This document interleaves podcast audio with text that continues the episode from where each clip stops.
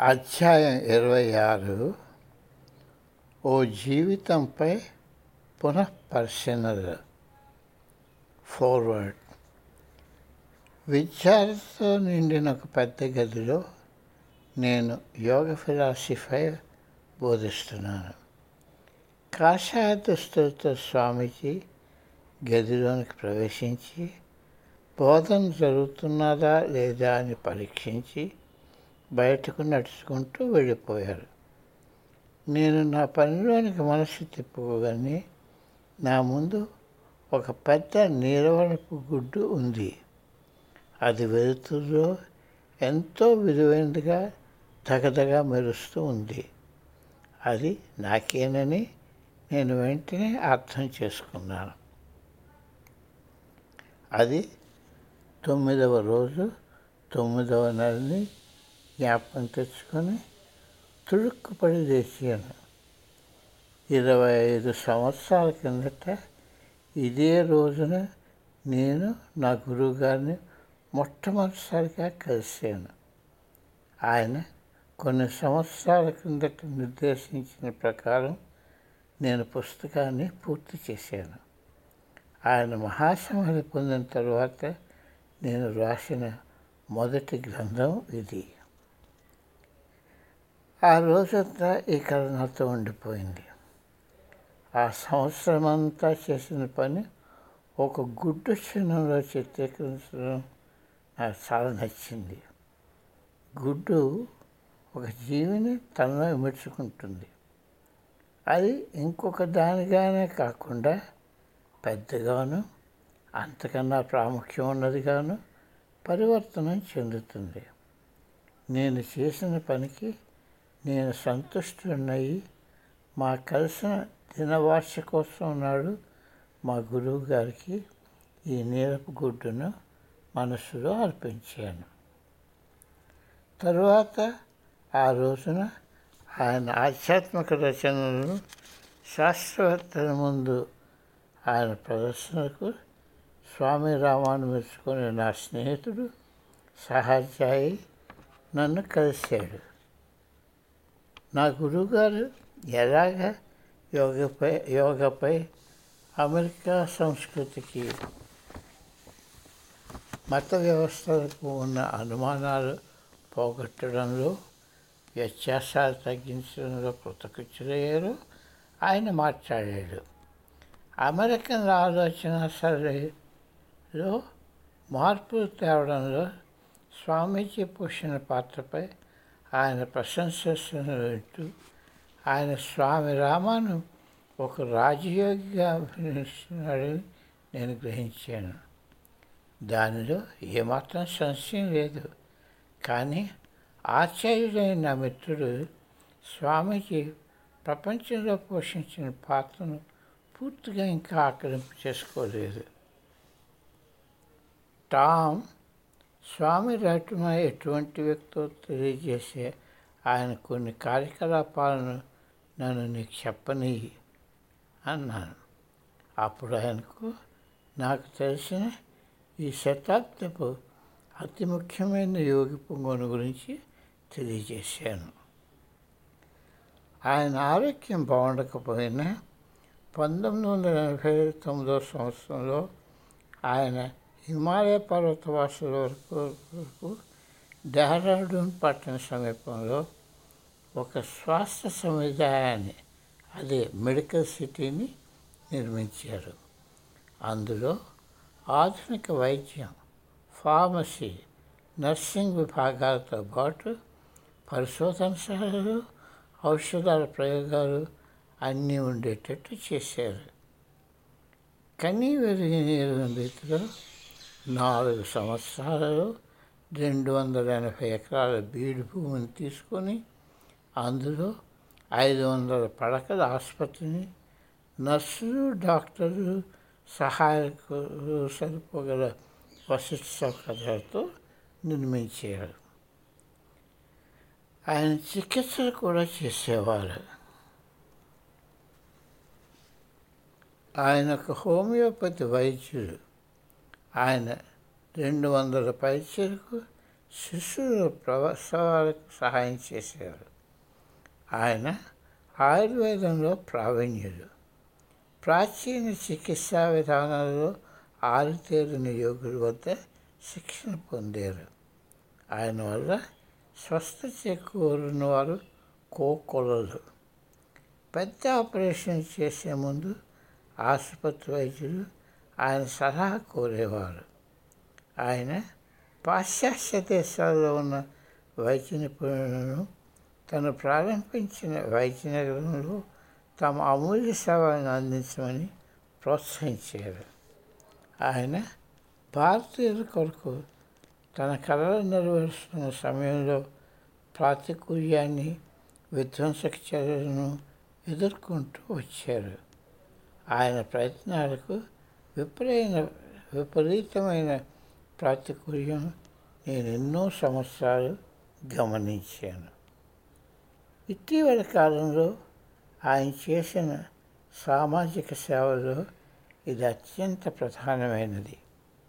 మానవాళికి ఆయన చేసిన సేవలు అధ్యయనం చేస్తే వాటిలో ఆయన ప్రారంభించిన లలిత కళల కళాశాలలు నేత్ర వైద్య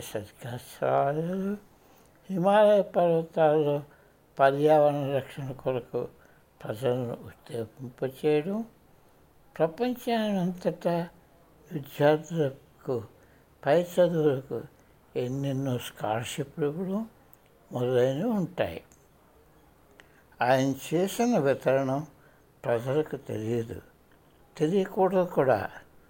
ఆరుగురు అమెరికన్ విద్యార్థులకు నాలుగు సంవత్సరాలకు పైగా వారి చదువు నిమిత్తం అయ్యే ఖర్చులు ఆయన భరించడం నాకు స్వయంగా తెలుసు.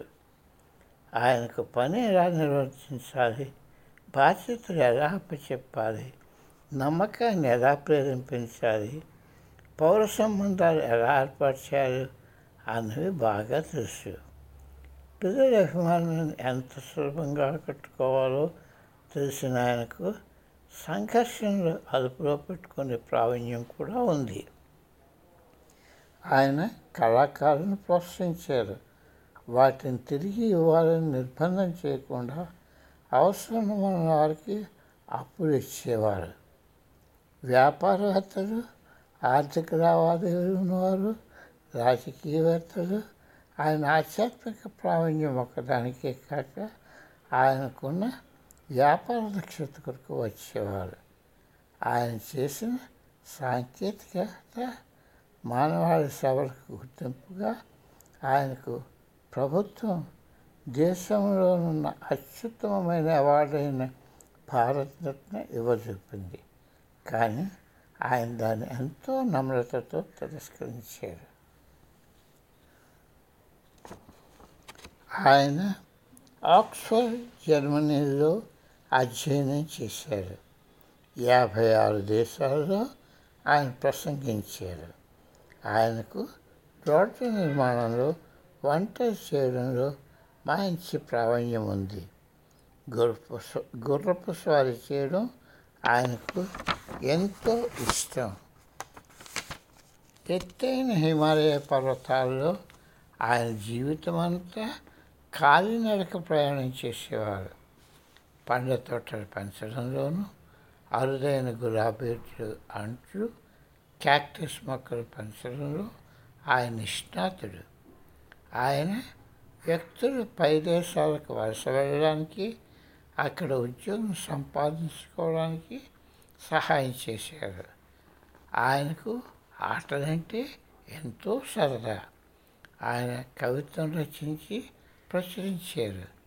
సంగీత కళాకారుడు యోగ ఫిలాసఫీ పైన మనస్తత్వ శాస్త్రం పైన ఆధ్యాత్మిక సాధనలపైన సంగీత శాస్త్రం పైన ఎన్నెన్నో పుస్తకాలు రాశారు. ఆభరణాలు తివాసీలు చక్కటి దుస్తుల సేకరణలో ఆయనకు ఎంతో అభిరుచి ఉండేది. టామ్ ఇవన్నీ కూడా నాకు గుర్తుకు వచ్చిన మానవాళికి ఆయన చేసిన సేవలు కొన్ని. నాకు తెలిసినవి చాలా తక్కువని తెలియనివి ఇంకెన్నెన్నో ఉన్నాయని నాకు తెలుసు అంటూ ఆయన కళ్ళలోకి సూటిగా చూశాను. అతను తన తలను ఇటు అటు తిప్పుతూ ఆ మహామనిషి యొక్క సామర్థ్యం ఇంతవరకు నాకు తెలియదు అని జాగ్రత్తగా ఆలోచిస్తూ ఆయన అన్నారు ఒక్కసారిగా ఆయన ఎగిరిగెంతేసి ఆయనకు మహోన్నత శక్తి అని గంభీర స్వరంతో అన్నారు. చాలామంది ఆధ్యాత్మిక గురువులు వారి శిష్యులు మహత్తర కార్యక్రమాలు చేయడానికి పురుగలుగుతారు కానీ వారు దానిలో పాల్గొనరు. అది సరే కానీ మీ గురువుగారు వాటిలో పూర్తిగా లీనమై వాటిలో పాలు పంచుకున్నారు. జస్టిన్ ఆయన ఈయన ఆ కా ఈ కాలంలో ఒక అరుదైన మనిషి. నేను నీకు చెప్తున్నానని ఏమనుకోకు. కానీ స్వామి రామగారి జీవితం నేను ఇంతకుముందు ఎప్పుడూ వినలేని విషయం గురించి ఏదో విస్తపరుస్తున్నది అని టామ్ అన్నాడు. నేను ఇంకా ఆపుకోలేక ఆయన ఉత్సాహాన్ని అందుకుంటూ అవును నిజంగా అని బిగ్గరగా అన్నాను. ఆయన మొహంలోని ఆయన వాకుల్లోనూ ఆయన అర్థం చేసుకున్నదంతా ప్రస్ఫుటంగా కనిపిస్తున్నాయి. టామ్కు తను అనుసరిస్తున్న ప్రత్యేక పదం ఉంది. ప్రత్యేక పదము ఉంది. చాలాసార్లు తన కథలో కలుగుతున్న ప్రేరణలు నాతో పంచుకునేవాడు. ఆయన అభిప్రాయాలను నేనెంతో గౌరవించేవాడిని. టామ్ స్వామి రామ ఆయన జీవిత ఫిలాసఫీ గురించి మాట్లాడుతున్నదంతా ఆయనలో నివిడీకృతమై ఉంది. ఆ ఫిలాసఫీ మానవాన్ని ఇంకా గౌరవింపచేసేది. ఎన్నో సంవత్సరాలు ఆయన చెప్పిన వాటిలో ఏమైనా పొరపాటు పట్టుకుందామని నేను ప్రయత్నించాను కానీ సఫలీకృతాన్ని అవ్వలేదు. ఆయనకు జీవితంపై ఉన్న అమిత అనురాగంతో ఆయన కార్యక్రమాలు ఖచ్చితంగా కనిపించాయి. ఆయన పంతొమ్మిది వందల తొంభైలో భారతదేశానికి బయలుదేరే కొన్ని సంవత్సరాల ముందుగా జీవితంలో ఏదో వస్తువును కాక జీ జీవితాన్ని ప్రేమించని నాతో అంటుండేవారు జీవితంలో ఏదో వస్తువును కాక జీవితాన్ని ప్రేమించాలి నాతో అంటుండేవారు.